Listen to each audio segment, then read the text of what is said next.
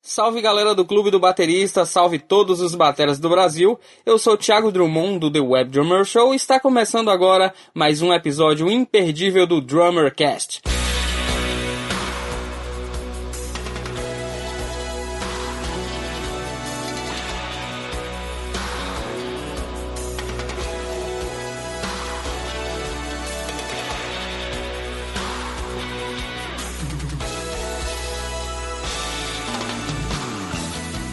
Fala Batera, seja bem-vindo a mais um episódio do Drummercast. Eu sou o Felipe Barbosa do Clube do Baterista e hoje nós vamos falar sobre os bateras que trabalham com projetos covers. Ó, como lidar com os repertórios, como tirar aquelas músicas mais escabrosas, como aplicar a sua identidade em trabalhos de tributos e aquela eterna briga entre o autoral e o cover.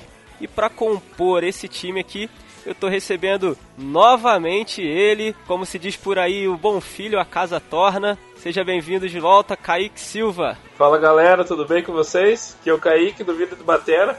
Tava na geladeira aí do, do Drummercast, né?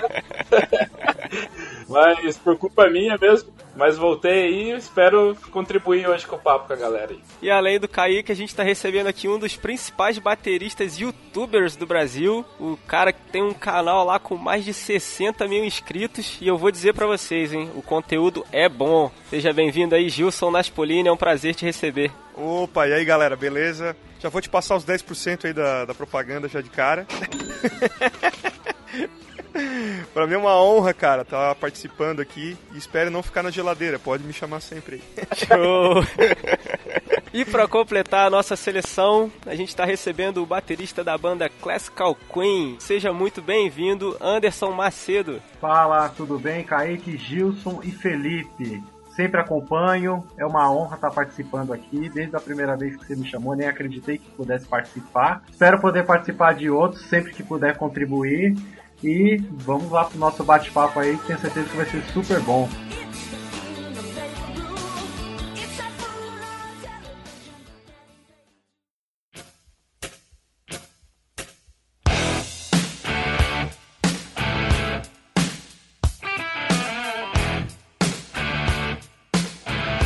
Drummercast é um oferecimento do Clube do Baterista. Se você ainda não conhece a nossa loja, acesse aí loja.clubedobaterista.com.br, onde você vai encontrar mais de 100 itens em presentes para bateristas. Tem camiseta, caneca, quadro, livros, métodos, discos solos de bateristas e muito mais para você levar aí o seu amor pela bateria por onde você for loja.clubedobaterista.com.br. Confere aí. E no blog nós temos mais de 200 artigos publicados, divididos entre exercícios, videoaulas, dicas de como escolher os seus equipamentos, play-alongs, partituras e muito mais. clubedobaterista.com.br. Acesse aí e encontre muito material de apoio para os seus estudos.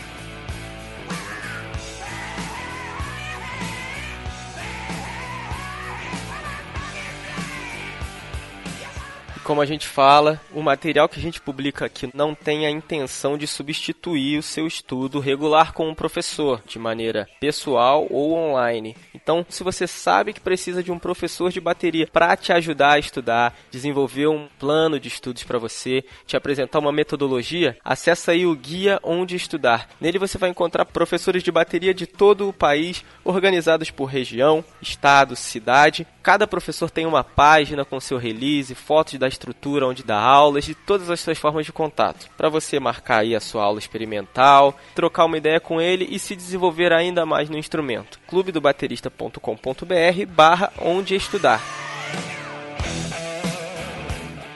Você também pode ajudar a gente a fazer um Drummercast ainda melhor. Para isso é muito fácil. É só você responder aí a nossa pesquisa, o link está no post. Você vai dizer ali como você ouve o Drummercast, de onde você é, o que, que você toca, quanto tempo toca a bateria e o que, que você gostaria de ouvir por aqui. Isso vai nos ajudar a melhorar ainda mais o trabalho que a gente faz aqui, que é totalmente dedicado à comunidade de bateristas.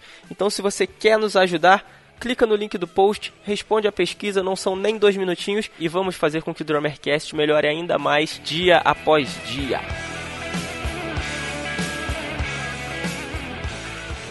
Você quer participar de um episódio do Drummercast com a gente? Então envie um e-mail para drummercast@clubedobaterista.com.br Conta pra gente quem você é, de onde você é, qual a sua idade, há quanto tempo você toca bateria e o que que você faz, o que que você toca nós estamos selecionando três ouvintes para participar de episódios aqui com a gente. Não é sorteio, não é concurso, nós vamos analisar os e-mails que a gente receber e vai convidar o ouvinte de acordo com a pauta que a gente for gravar. Então, se você também quer participar, manda um e-mail, drummercast.clubedobaterista.com.br, vai que a gente te chama para participar aqui.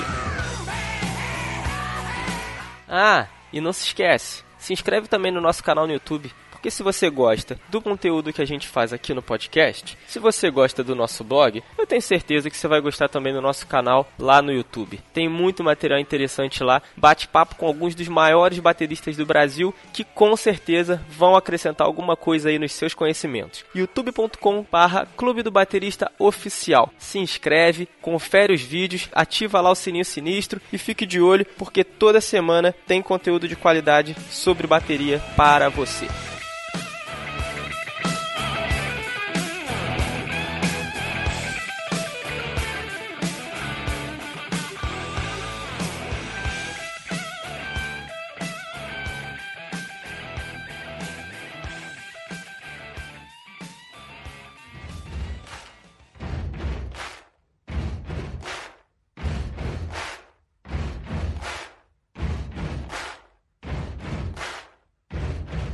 Primeiro, se você que está ouvindo não conhece o Kaique, o Kaique é um grande youtuber brasileiro. Eu chamo ele de Whindersson Nunes da bateria brasileira.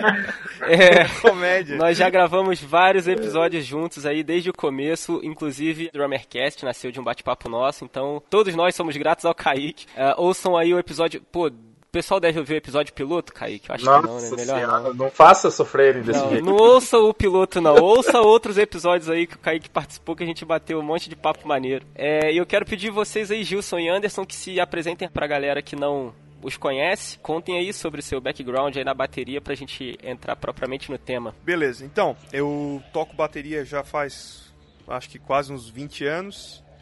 É, desde 2008 eu tenho feito uns vídeos e tal. 2010 comecei meu canal. Aí tem um canal no YouTube de, de aulas, né? Trabalho com bateria, dou aulas de bateria. Toco em bandas, entre, dentre elas banda cover também. E acho que é isso aí. ah, e tem um estúdio também. Hoje trabalho com gravação, produção musical. Legal, quem quiser saber mais aí. Isso, pode entrar no meu site aí, quero tocarbateria.com. E também confira a página dele lá no Guia Onde Estudar, que tem lá as informações e os contatos para chegar até ele. Isso aí, muito obrigado aí ao Clube do Baterista pelo espaço. Show. A minha sala que eu construí vendo teu vídeo lá, Jus. Pô, cara, que bom, deu certo ou desabou? Deu. tá meia boca ainda, mas vai. Se desabar, eu não tenho nada com isso. Ah, legal, cara, fico honrado. Muito obrigado. Manda umas fotos pra mim depois, quero ver. Pode deixar. E conta pra gente aí, Anderson, um pouquinho sobre o teu trabalho, o que, que você anda aprontando e como é que você começou nessa maluquice aí de tocar bateria. Isso é engraçado. Eu comecei a tocar bateria uns 17 anos atrás, junto com uns amigos, e a gente queria tocar Ramones. Era o que a gente ouvia muito. E foi até engraçado porque, assim, a gente chegou numa roda e falou: Meu, vamos montar uma banda pra tocar Ramones? Vamos! Ah, então, você to queria tocar o quê? Ah, eu acho legal bateria. Ah, então você compra a bateria, o outro achava legal baixo, vai comprar o baixo.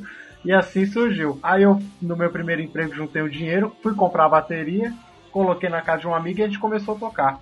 Só que desde o começo eu comecei a fazer aula, não queria aprender sozinho, porque eu queria aprender logo para poder tocar junto com o pessoal. E nisso eu fiquei durante anos estudando e toquei bandas em bar, tocando variado, bandas de classic rock, já toquei com dupla sertaneja. E hoje eu venho fazendo um trabalho com a banda Classical Queen já tem uns 4 anos e meio. Tocando hoje em alguns pubs, teatros, já chegamos a participar do Cruzeiro do Rock também. E a vida segue aí. E hoje dou aulas também, né? Dou aula numa escola aqui perto de casa que se chama Sol e no Bateras Beach de Alphaville.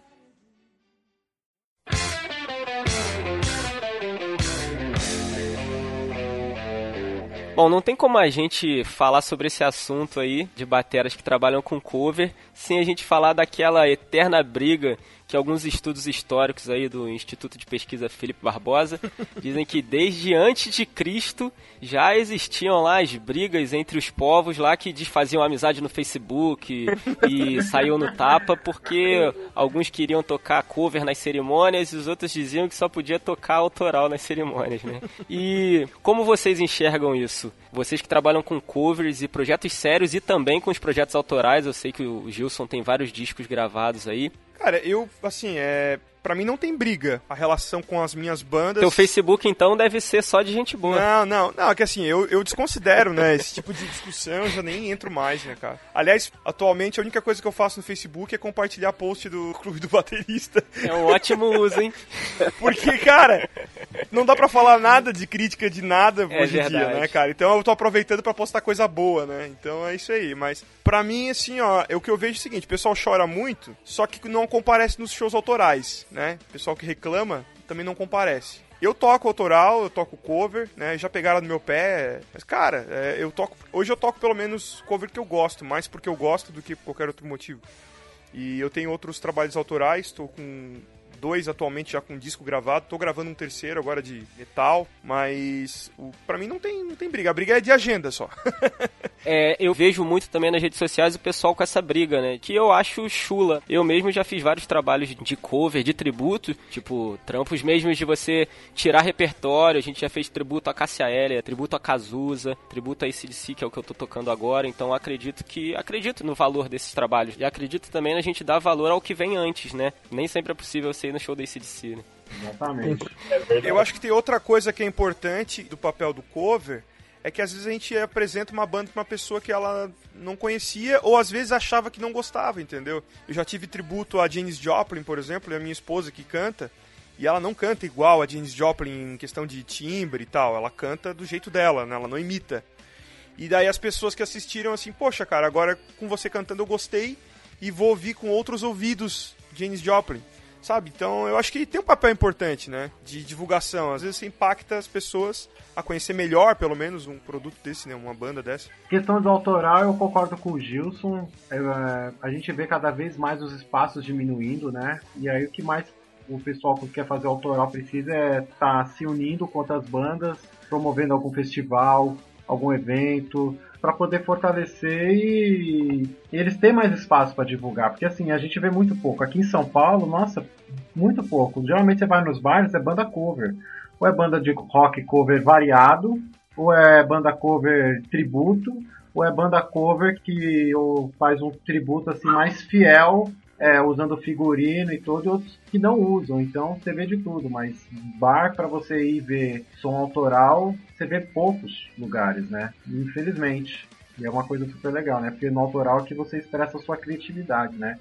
E eu sinto falta disso, né? Porque tanto só tocar cover chega uma hora que você quer colocar as suas técnicas que você tanto estuda, ideias que você tem, coisa que quando você toca cover você não consegue, né? Porque você tem que meio que seguir uma linha, uma direção, porque se você fugir muito você acaba deixando o cover assim de uma maneira ruim, assim, né? E você só toca com o Queen, não faz outros trabalhos? Não, graças a Deus faz um tempo já eu só toco com Queen, assim, não tô tendo tempo para tocar com outras bandas, outros projetos assim de diversos outros estilos, porque graças a Deus a gente toca toda semana. A gente tem uma agenda que toda semana a gente acaba tendo show, então eu não consigo ter espaço para fazer outras bandas assim, a não ser que seja alguma coisa meio de semana. Só que ultimamente meio de semana eu tô dando muitas aulas, geralmente de segunda a quinta, e final de semana eu tô tocando, então praticamente os sete dias da semana é só bateria.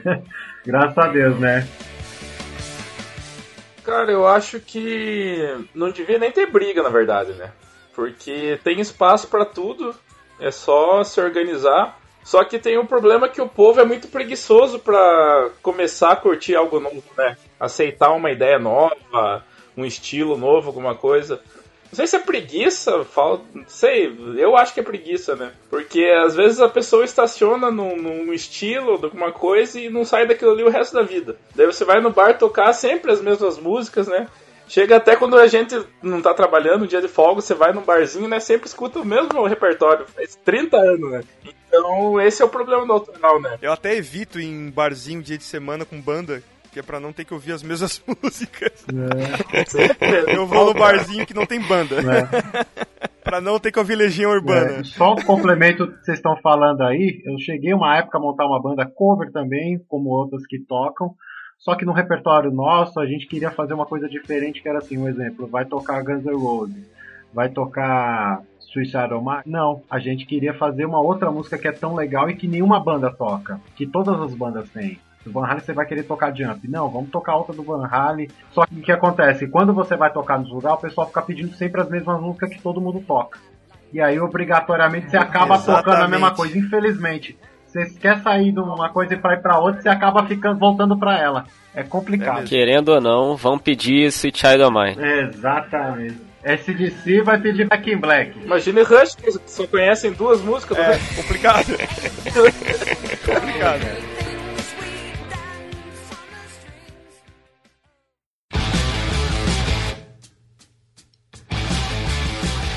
aqui em PG, né, Ponta Grossa, Paraná, tinha uma balada que. PG é um nome carinhoso pra Ponta Grossa? Ponta Grossa.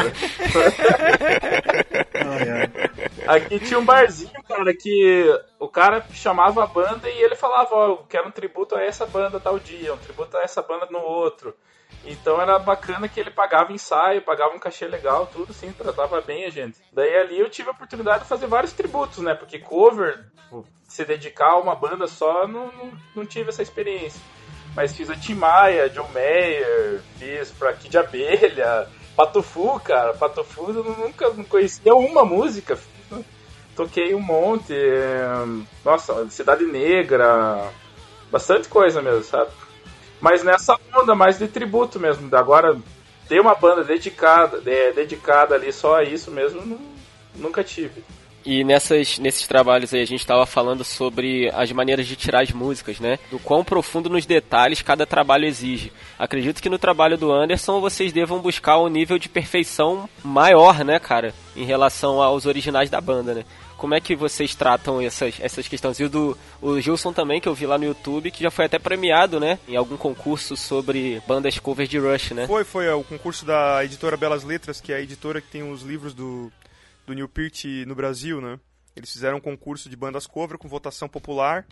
E era só mandar um vídeo, né? A gente mandou um vídeo ao vivo e felizmente a gente foi foi eleito, assim, por votação, né? Foi legal, foi legal, foi bem legal isso. A banda já tem 14 anos agora. Caramba. E Olha, que com legal. o tempo... É, eu tô 4 anos e meio. A banda já vem já de, de antes já, né? E com o tempo a banda foi fazendo mais figurinos, até porque o Queen, em cada época, ele tinha uma roupa.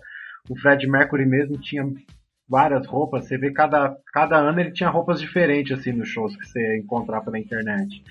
E, e todos os integrantes tinham, até o Roger Taylor e tal. E eu tenho algumas roupas que a gente combina. Ah, vamos fazer hoje o show, a gente vai fazer de Wembley. Ah, hoje vamos fazer o show, vamos fazer Live Killers. Ah, vamos fazer hoje o show, a gente vai fazer de. Vamos fazer do Rock in Rio de 85. Ah, vamos fazer o Live Aid, que eles estão mais de branco.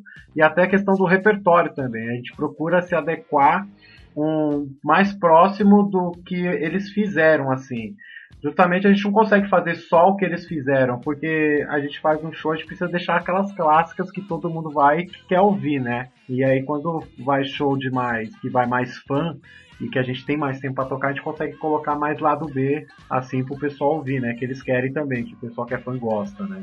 E como é que é em relação às tiradas de música lá? Como tu tira as músicas? Tipo, tu vai nas partituras, tu ouve pra cacete, tu assiste vídeo, tu assiste DVD? Qual é o teu lance aí pra gente aliviar a barra do nosso ouvinte aí que tá passando perrengue lá pra tirar as músicas com a banda dele? Quando eu fui entrar na banda, eles já tinham um jeito que eles tocavam. Então, para fazer o teste com eles, eu, eu encontrei uns shows no YouTube deles separados e eu fui ouvindo só o áudio deles primeiramente. para você não chegar no teste e você tá tocando de um jeito e os caras tocam de outro. Tipo, vai dar tudo errado. Aí eu pensei nisso. Aí eu pratiquei.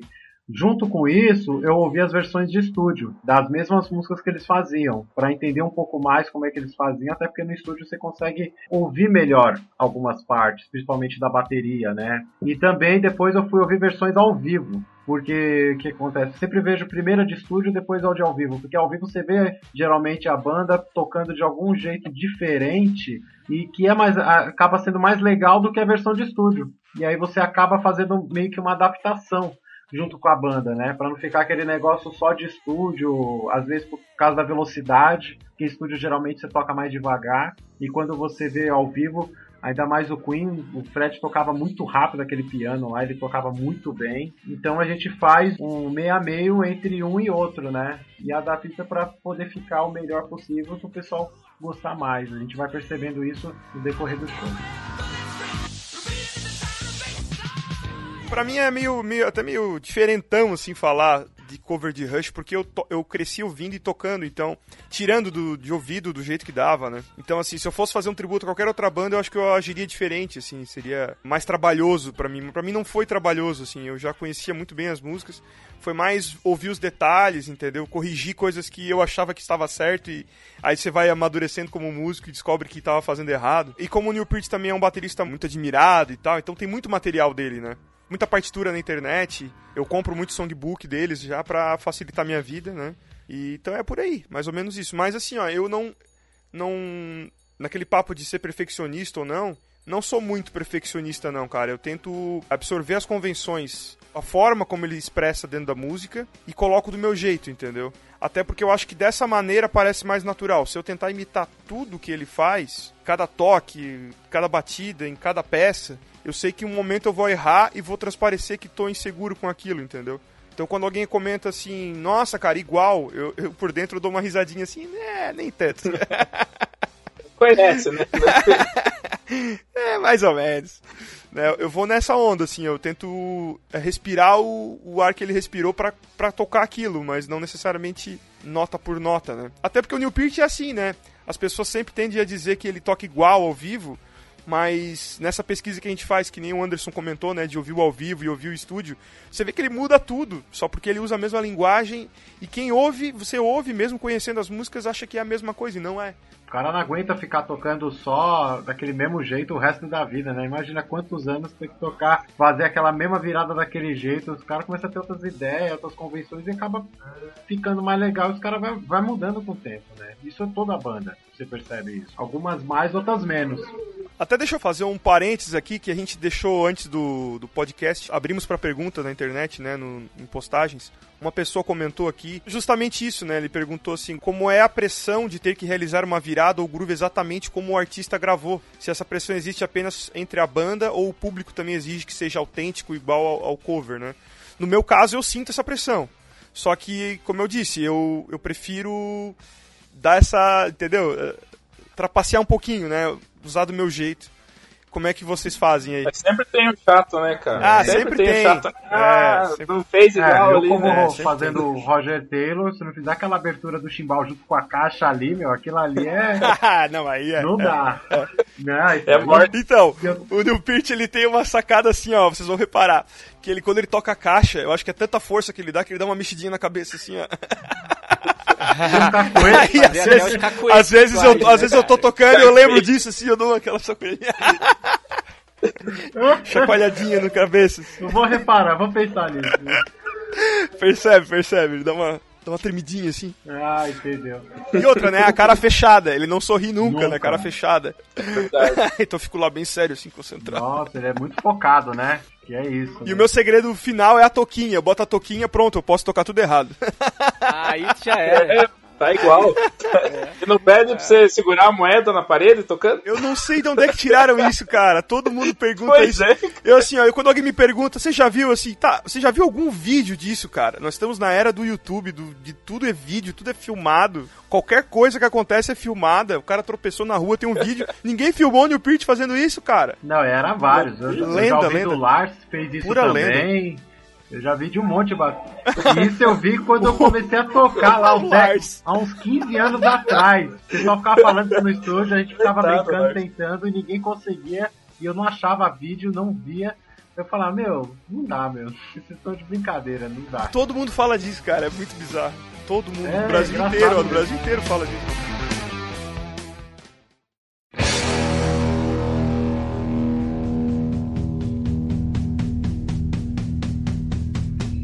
Deve ter uns dois meses mais ou menos, chegou uma mensagem lá no meu WhatsApp: Felipe, tu toca esse DC? Aí eu pensei, claro. Quem não toca? Aí o cara falou: olha, a gente vai lançar o tributo a ACDC daqui a 15 dias E o baterista vai ter um outro show muito importante nessa data e caiu. Dá pra tu fazer? Falei, dá, pô, só me passar o repertório. Bicho, ele passou, eram 20 músicas, eu tinha 16 dias. E aí eu fui ouvindo, ouvindo, ouvindo, e aí você vai achando que tá tudo certo, que é tudo tranquilo. Que aí se disse é tum, tats, tum, tats, convenção, groove, convenção. Só que quando você vai aprofundar na coisa, você fala, bicho, é muita coisa para se lembrar, porque é tudo igual, só muda um detalhe. Aí no Rush você sabe os, separar os blocos, né? É bem então isso os blocos vão te lembrando o que, que vem depois. O ACDC, eu ainda brinquei que se você fizer um groove, tuts, tats, tuts, tats, você toca o disco de capa contra capa. se você não virar nada, você toca ele inteiro.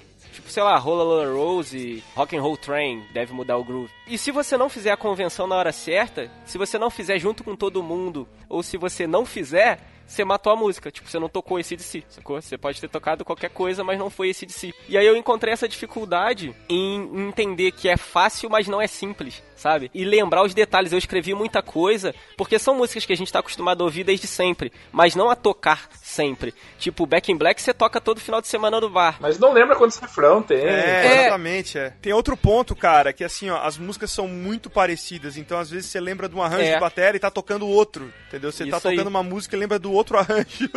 Isso é Isso complicado. aí, ainda cara. mais quando você tem que mudar de música É. ali. Tu termina a música, faz uma virada e já entra na próxima. Tipo, se você não virar a chave Aquela Dirty Deeds, eu sempre me perdia naquela música. É, então se você não virar a chave aqui na cabeça muito bem, você vai entrar errado, você vai entrar no andamento errado, você vai entrar com a convenção errada. E fica muito na cara, né? Porque é como você falou, é tão reto que fica muito na cara quando você erra. Quando eu erro no Rush, eu só continuo a virada que eu tava fazendo. que uma hora vai dar. Uma hora cai, certo? É igual tocar a rocha, cara. Não sabe a música, fica fazendo virada. É, pá. Volta no conto. Eu me vi nessa situação, cara. Eu toco, eu toco. Mas aí o que, que eu fiz? Eu escrevi muita coisa. Eu pesquisei partitura na internet, o que eu achei eu baixei, assisti um cover, eu ouvi ao vivo, ouvi disco ao vivo, ouvi disco, imprimi as letras e escrevi o groove por cima da letra. Sensacional. Fiz várias tretas. Você é dedicado mesmo, hein? Você queria pegar o trampo mesmo, né? Você tava fazendo um sub, né? Sabe disse. por quê? O guitarrista desse projeto toca toda semana, de quarta a domingo. O baixista faz um monte de trabalho. Então eu não queria chegar lá, ah, o garoto que veio cobrir, sabe qual é? Eu cheguei, meu irmão, pra arregaçar, sacou? Eu estudei muito, me preparei muito, e mesmo assim não foi perfeito. Mas foi o mais próximo que eu consegui chegar. E aí eu fiz isso. Tipo, apesar de ser fácil, não é simples. Então eu tive que me preparar bastante pra isso. Eu quero saber vocês, como é que vocês se enxergam nisso? O groove da ACDC é retão. Às vezes eu quero fazer aqui tu, tu, pá, tu, tu, tu, pá. Aí tu fala, não, cara, para, não tem nada a ver isso. Banquear tudo. Não é Tower of Power, pô. É, aí você tem que segurar o espírito presepeiro, sabe? Tipo, repreende ele, agora não, pra fazer ali o, o trabalho como tem que ser feito. Então tem esse lance de, ah, eu quero colocar o, o, o meu estilo, ou de repente um pouco da sua personalidade. Eu tenho certeza que se cada um de nós aqui for tocar um Back in Black, vai tocar a sua maneira. Mas a gente tem que se desfazer um pouco disso, né? Se desapegar um pouco disso, pra se aproximar daquilo ao qual a gente tá prestando um tributo, né? Só complementando aí que você falando da preparação que você fez, porque você queria entrar na banda e tudo mais. Foi do mesmo jeito que eu fiz. Eu vi as versões que a banda fazia, ouvi as mesmas músicas só que em estúdio, as mesmas músicas na versão ao vivo, tentei praticar, e além de tudo isso, além de não só tocar a bateria, o Queen cantava. Então, É. e eu fui tentar fazer back vocal também. Apesar de assim, de nunca ter feito em nenhuma banda. Mas assim, eu tocava tão tranquilo, eu conseguia tocar tão tranquilo a bateria devido muitos estudos e tudo mais e muito tempo, que aí eu tava vendo que eu conseguia fazer backing vocal também e, e ajudar em músicas porque o Queen tem música mesmo que assim todo mundo fazia então é um outro grande ponto forte do Queen, né? Os vocais. E aí eu comecei a tentar, mesmo que, pô, tá errado e tal, mas pra ver com o pessoal que, pô, eu posso ajudar nisso também, né? E cheguei no estúdio, né, pra fazer o ensaio. Tinha lá uns cinco bateristas. Eu achando que é só eu, né? Tinha uns cinco lá. Aí eu falei, vixe, aí tinha um, comecei a trocar, vi amizade, alguns eu falo até hoje, assim, quando a gente se encontra. E aí eu fiz o teste lá, eu fui acho que o quarto baterista, assim, que eu entrei no estúdio, aí eu toquei as músicas e como eu me preparei bastante, eu toquei a música do jeito que os caras tocam. Do jeito que começou, do jeito que terminou, as convenções era tudo igual, porque eu já me previ isso e pensei em tudo já. E os outros bateristas não. Então, quando eu toquei, que eles viram que as músicas estavam saindo e tá tudo ótimo, o baixista virou para mim e falou: Ó, oh, já vai se preparando que você que vai ser o baterista, viu? Pelo que eu já vi aqui. Aí isso é separa os homens dos meninos. É, então. Aí eu falei, pô, que legal, tô, tomara, né? Aí depois teve mais um, mas eu acabei indo embora. Aí no dia seguinte eu falei com o guitarrista, ele falou que, que eu tava dentro da banda, se eu tivesse afim. E aí foi o momento que eu entrei e tô com eles aí até hoje, né? Aí você fala sobre você querer incrementar o seu jeito de tocar dentro da música, mas você não pode extrapolar porque descaracteriza. E aí deixa de ser a música da banda que você está tocando, do cover ou do tributo, e já não vai para mais lugar nenhum. Não vai, a música já não parece mais nada. Meu, eu tento o máximo manter, né? Abertura de chimbal com caixa, que nem a pegada do Roger Taylor, né? Todo mundo sabe só de ouvir, né? Cada baterista tem o seu tipo de pegada. Mas coisas assim que eu consigo manter na minha forma de tocar, um exemplo, eu consigo tocar chimbal com as duas mãos. Eu não faço só chimbal com a mão direita cruzada, eu faço com chimbal com a mão esquerda. Então eu consigo colocar isso dentro do Queen. Eu gosto de, no meio do show, ficar jogando baqueta pro alto, ficar fazendo as firulas. Eu acho legal isso. Mas isso, a música se mantém. Se você fechar o olho, parece que eu tô com os braços normal. Parece que eu não tô jogando. A bateria, o som dela mantém. E antes de fazer isso, você precisa estar com 100% concentrado e tranquilo com a parte da bateria, tanto para fazer isso ou para fazer outra coisa a mais, cantar, seja alguma coisa. Algumas coisas de virada às vezes eu mudo, mas assim, é muito pouca coisa. Ou você pega em algum ao vivo e acaba mudando, e você acaba com o tempo gostando e, achando legal, e acaba mantendo isso. E você vê pelo pessoal depois do show, todo mundo te elogiando, quanto que gostou, por ver que você fez daquele jeito, o Roger fazer aquilo, você conseguiu, porque para muita gente parece que é impossível. Isso dentro de cada banda, né? E aí você vê que o pessoal fala, nossa, você tocou demais é muito gratificante, é muito legal isso, né? Com o Classical Queen, vocês têm todo um figurino, né, cara? Pro show, né? Como você vê a diferença que isso aí faz no trabalho de vocês? Muito, assim. Um exemplo, o Fred Mercury é conhecido pela aquela jaqueta amarela que ele usou naquele show de Wembley, em 85, né? Então, o nosso show principal é fazer esse show. Aí, quem é músico, baterista, lembra que o Roger Taylor usava aquela camisa listrada. Então, eu mandei fazer com aquela gola grande. O Brian May tem a sua roupa roupa, então. Então a gente tem as roupas assim, certinhas do jeito que ele usava. Os tênis, nós quatro. Cara, agora que eu entendi o seu cabelo, cara. é, então. Olha o meu cabelo, ó. Você vê que tá com luzes e tal. Eu fiz isso por causa do Roger isso Taylor. Eu não, eu não fazia antes. Agora que eu caí a minha ficha aqui. Porra. Você vê, né, como é que é o negócio, né? Pra tentar ser o mais próximo possível, assim, porque o mais legal quando você vê que você termina o show, assim, por mais que parece, pela produção, seja colocar o desenho da pele do bumbo. Em teatro agora a gente está investiu, a gente fez uma bandeira, um backdrop que coloca, que você vê algumas fotos assim, tipo 10 por 7, uma coisa grande assim, mas quando você faz em teatro, que é só pra usar em teatro, né? O impacto que dá, né? É tudo um visual, é um show, a gente produz um. Você acaba produzindo um espetáculo, né? A gente fez um show agora, a gente levou uma cantora e durante o show fez Ragnar Go On junto com ela, o Fred Mercury, o rapaz que faz com a gente. E se, quando você desce do show, vê o pessoal querer tirar foto, vem várias pessoas falando que choraram durante o show, que se emocionaram, que parece que estavam no show, e bastante gente que se encontra, assim, é, o pessoal fala que teve no Morumbi 81, quando o Queen veio pela primeira vez no Brasil, né? Em 85, no Rock in Rio. E aí você vê esse mesmo pessoal vendo o show e fala: Nossa, meu, eu vi o show do Queen agora, meu. Não é possível, meu. Vocês são muito parecidos visualmente. O rapaz que toca com a gente, o Fred, ele toca teclado. Ou se tiver o piano, ele toca o piano e canta igual o Fred fazia. E esses detalhes que fazem muita diferença, né? É, visual, o jeito de tocar, o jeito de parecer. E você olhar ali e imaginar como se fosse o Fred tocando piano ali na sua frente e puxando a introdução de Bohemian Rhapsody. A gente tem as guitarras Signature também. O rapaz lá comprou as duas lá do Brian May, assinadas. Meu Deus. É, então, pra você ver, né? Quando você olha a guitarra, ele tá com a Head Special. Tá divórcio, cara. Ah, até isso. Aí quando você olha, e o rapaz volta faz o Brian May, ele tem. Ele parece assim, visualmente, assim, dos que mais parece assim, você vendo pelas fotos, é ele e o vocalista, assim, né? E a guitarra assim, ainda faz voz e vê a guitarra, aí todo mundo olha e fala, meu, olha, olha que banda, que legal e tal. E isso que a gente faz para poder manter e pô, passar um pouco daquela experiência, um pouco do que foi o show do Queen mesmo, né? Porque muita gente que vai hoje no show assim, tirando os de mais idade, nunca foram. Só viram pelo vídeo, não tiveram nem a chance de ver. Só os seus pais, avós, que quem foi conseguiu ver. Os que tem assim a média da nossa idade hoje, ninguém viu. Não teve nem chance de ver, só vídeo.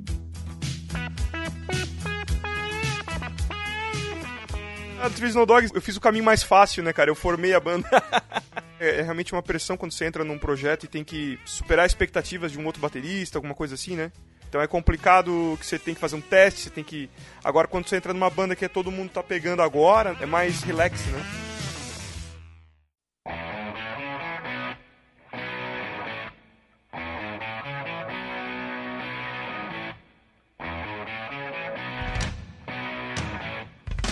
Vamos passar aqui pro nosso bloquinho de sugestões de material. Quero pedir que vocês deixem aí alguma coisa para deixar aquela coceirinha, sabe, na mente do nosso ouvinte. Então, cara, eu vou dar três dicas aí, meio que para fazer que nem aquela vez lá que eu dei o toque simples.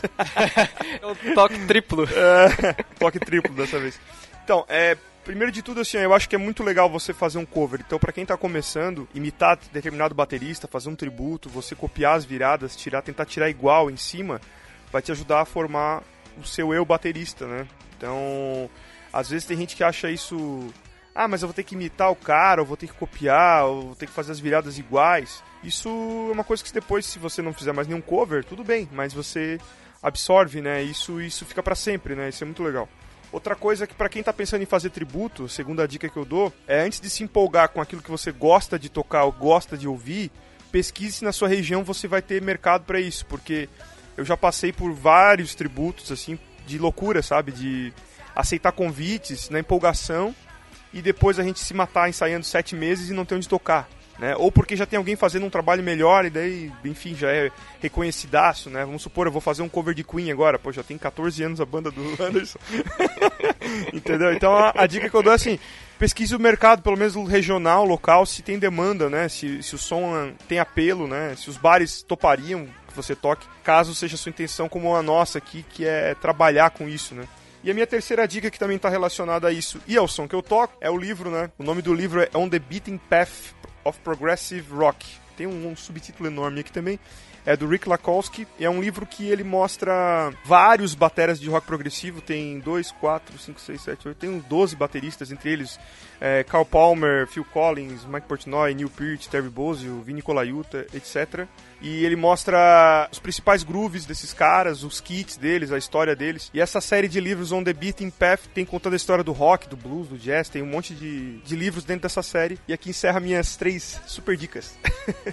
Inclusive lá no canal do Gilson tem um material bem legal para ensinar você aí a tirar músicas, então não deixe de conferir lá no YouTube, o link tá no post. O que o Gilson falou agora sobre bandas, para quem está começando, eu assino embaixo tudo que ele falou. É, você que está começando banda, quer montar uma, pesquise sobre quantas bandas tem na sua região, determinado, vai, um exemplo, ACDC quantas bandas tem, porque que nem aqui em São Paulo, meu, tem bastante banda cover de ACDC. E tem outros ACDC de cidades próximas que vêm para tocar. O quanto bom são essas bandas, porque assim, para você chegar a tocar num bar, você vai ter que estar tá no nível delas ou próximo o cara querer contratar, senão ele vai dar preferência para outra banda. Isso tirando os bares que eles não vê qualidade da banda, né? Eles se preocupam com quanto que a banda vai cobrar para tocar, né? O bar tá preocupado com isso, não a qualidade. Tem esses detalhes, né? Mas tudo isso que ele falou de tocar a música mais próximo, bem, todos esses detalhes que ele passou eu assino embaixo, concordo. É, uma dica que eu dou para todos os bateristas, vejo até para os meus alunos, mas para você que quer tirar cover, ajuda bastante, é você aprender parte teórica na sua escola. Por que a parte teórica? Na parte teórica você vai aprender exatamente com o tempo a você chegar a um ponto de você conseguir escrever as partituras, a escrever, a entender, a, ou você pegar uma partitura na internet, você conseguir ler e conseguir tocar a virada exatamente do que é aquela música, do que você só ficar ouvindo e tentando reproduzir. Você vai levar muito mais tempo e dependendo do caso, você não vai acabar conseguindo tirar ela 100% como você gostaria, né? E depois na hora do ensaio junto com a banda, quando juntar com todos os instrumentos, vai acabar não ficando legal por causa de algum detalhe que está faltando. Pode ser na sua virada, enfim, pode ser alguma parte. Então, se você conseguir ler partitura vai te ajudar, você pode conseguir a partitura na internet, ou você pode acabar escrevendo e praticando com a sua banda, ensaiando, enfim, é importante isso aí. Uma dica que eu dou pra galera que quer tocar cover é o mais óbvio possível, que é ouvir música, cara. Você escutar o máximo possível desse estilo que você quer tocar, que você gosta, que você pesquisou aí na tua cidade, que eles falaram, né? Ah, tá faltando essa área aqui na nossa cidade. Então, já que eu vou montar uma banda, pesquise sobre o estilo. Não precisa ser só aquela banda. Pesquise tudo que envolve essa linguagem para você internalizar, né? Porque aquela questão de você tocar igual ou não, tocando a mesma linguagem já vai te ajudar bastante. Então essa é a dica valiosa e simples. E, cara, eu tava lendo que eu comprei uma HQ, uma história em quadrinho do John Coltrane, né? a história da, da vida dele, bem massa. Então, se vocês gostam de ler história em quadrinho, gostam de ler, é bom. Tem figura também para ver. Então é uma boa dica. Hoje eu quero deixar aí uma dica boa e uma dica bosta. Quer dizer, eu não sei se bosta é a palavra certa, mas uma dica mais ou menos, sabe? A dica boa não tem a ver com o nosso tema. Na verdade, nenhuma das dicas tem a ver com o nosso tema de hoje. Mas é que vocês ouçam aí o podcast Na Batida Cast que é um outro podcast sobre batera aí, que é lá do Léo Castoldi. É bem legal. Ah, eu já baixei pra ouvir, já. Já. já. Léo é um cara gente boa, conheci ele na Expo Music lá também. Ouçam o Na Batida Cast. Quanto mais conteúdo sobre bateria nós tivermos aí na mídia, melhor para todos nós. A comunidade agradece. Verdade. E a outra dica era para ser muito boa, mas é meio bosta. O Gilson fez até um vídeo lá no canal dele. É que a Netflix lançou um stand-up para bateristas. Ah, sim. Ainda não assisti, cara. Então a dica é não assistam. Quer dizer, mentira. a dica é assistam, porque realmente vai ajudar de repente a classe, né? Fazer com que gerem mais conteúdo para a classe. Mas a gente fez até um review lá no Clube do Baterista. O Gilson também fez um vídeo lá no canal dele. E o stand-up é meio bosta, assim, sabe? Tipo, é legal, começa bem, começa com uma boa expectativa, mas depois ali fica um lance bem mais regional e lá no final ele tem várias baterias ali no meio da plateia e ele vai desde os traps lá, que são os kits lá dos primórdios da bateria, até uns kits mais modernos, contando ali um breve resumo sobre como ela chegou ali dos traps até o que a gente toca hoje. Não é tão legal, não é tão bom. A gente viu algumas críticas lá nas nossas publicações escorraçando, mas eu acho que vale. Acho que vale aí o seu play não vai esperando muita coisa, mas Sim. tá falando sobre bateria, então merece algum, algum valor, né? Exatamente.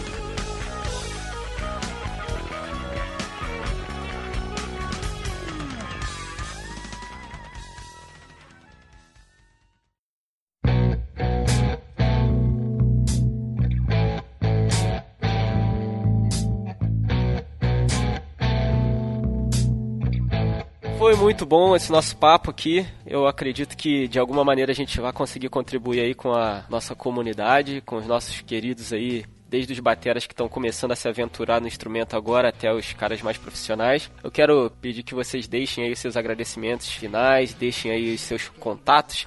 Kaique, não some não, o pessoal gosta de você, eu também gosto, tá? Pode que. A gente tem aí pelo menos uns mil podcasts ainda pela frente, ver se aparece, tá? A gente Sim. tem que continuar gravando junto. Anderson, que é um ouvinte, quando eu conheci, ele falou, ouço lá o Drummercast, aí, cara. Eu falei, pô, alguém ouve, né, cara? Pelo menos um. Não é só. Aí que eu e Anderson. Não, eu escuto todos. Todos eu baixo no meu caminho até a escola, eu fico ouvindo no carro. Faço download, coloco no meu pendrive. Quando eu entro no carro, durante o meu percurso, eu fico ouvindo sempre. Que legal, cara. Obrigado. Fico feliz aí de saber. Quando eu recebi o convite, eu nem acreditei, pra te falar a verdade. Massa, cara. É, então eu quero pedir que vocês deixem aí seus agradecimentos finais. Quero agradecer aí mais uma vez ao Felipe, do Clube do Baterista aí, pelo convite aí. Ao Kaique, ao Gilson. Quero fazer um agradecimento à Escola Bateras Vite lá de Alphaville, ao Adriano. A Escola Sol, que é a escola que eu dou aula, ao Leonardo. Fazer um agradecimento aqui a Orion Symbols, ao Robson Café lá do Baquetas Alba. E para Oderi, são as marcas aí parceiras que acreditam e estão sempre me dando uma força no meu trabalho aí. O YouTube da banda, quem tiver interesse, é Banda Classical Queen. Quem quiser falar comigo, no Facebook me acha como Anderson Macedo Batera e no Instagram também, como Anderson Macedo Batera. Então, queria agradecer muito o espaço e o convite do Felipão para participar desse Drummercast. Precisando, é só chamar, estamos aí. E fica aqui meu abraço para vocês, né, ao Anderson, Kaique, ao Felipe e a todos os ouvintes. E quem quiser conhecer um pouco mais do meu trabalho, basta me seguir nas redes sociais aí, procurar no Instagram, no Facebook, por Gilson Naspolini. Tem os meus sites também, estudioimgn.com quero tocar bateria.com, onde dou dicas de bateria, meus vídeos estão reunidos lá também. É, no canal do YouTube, né? youtube.com.br Naspolini. E quem quiser conhecer as minhas bandas, basta procurar pelos nomes delas, né? True Snow Dogs, que é o tributo ao Rush, o Mundo Analógico, a Banho Maria, minha nova banda de metal aí, As the Palaces Burn. E agora deixa eu fazer meu jabá aqui, né? Agradecer a todos os meus patrocinadores, a Eva Drumheads, Baquetas Liverpool, Pitbull Hard Bags, a Cymbal Care, Edifier, a Mi Audio, Headphone Rock Clothings, a Multi Drum Pads e também ao Batera Clube, que tem um cupomzinho de desconto lá para quem quiser comprar, basta usar Gilson e ganha um desconto especial. É isso aí, valeu galera! Então, queria agradecer primeiramente ao Felipe por ter paciência comigo aí, que às vezes eu sou uma vez. Quem me conhece tá acostumado já. O Kaique, cara, ele ficou uns dois meses e meio sem responder o WhatsApp meu, tá Nossa. ligado? Cara, daí eu Quando eu mandei a mensagem pra gente gravar essa parada aqui, ele falou assim: Qual é, maluco? Tu me mandou uma mensagem faz dois meses. Eu caguei pra tu, cara. Tava de mal de você. Cara, eu sou muito desligado. Nossa senhora, eu que coisas, cara. Sou muito perdido, cara. Não, mas agradecer você primeiro pela paciência, pela confiança de chamar de novo aí pra gente pra gravar. O Anderson, o Gilson aí pelo papo, que foi maravilhoso, cara. Espero que tenha ajudado aí a, a galera, né? Mas com certeza vai ajudar, né? Porque não tem mais o que ser acrescentado nisso, né? E é isso. Quem quiser me encontrar, tô aqui, Ponta Grossa, Paraná, interiorzão, perdido. Tô dando aula presencial e por Skype, né? Quem quiser, é Kaique Silva, tudo junto, meu Skype, meu telefone tem no meu Facebook, lá no Vida de Bateria, também no YouTube. Então, tamo aí, trabalhando. Bom, espero que você que está nos ouvindo, que esse material aqui tenha servido para você de alguma maneira. Não se esquece daquela receitinha. Compartilhe isso aqui com seus amigos, porque eu sei que as correntes do WhatsApp você fica passando para todo mundo. Então não custa nada passar uma coisa legal também, uma informação de qualidade. E não desista, cara. É pesado, é difícil. Tiro por mim aí nesse corre aí do ACDC. Eu passei 16 dias só ouvindo ACDC. Eu não ouvi mais nada. Eu não ouvi um popzinho, um MPB. Eu só ouvi ACDC porque eu queria muito chegar lá pronto. Graças a Deus cheguei cumpri meu papel, deu tudo certo. Então é pesado, é correria, passava a noite aí escrevendo música e tirando música, mas valeu a pena. Então não desista, persista, insista, porque quem desiste, quem desiste desiste. Tá ligado? Então é nóis. Compartilhe esse episódio com seus amigos. Se inscreva no canal do YouTube, página do Facebook. Siga-nos no Instagram. Compre na lojinha. Ajuda a gente. Responde a pesquisa. E conte com o Clube do Baterista aí sempre para gerar um conteúdo que sirva para você. Muito obrigado. Nós nos falamos novamente no próximo episódio. Tchau. Bye, bye. Beijo.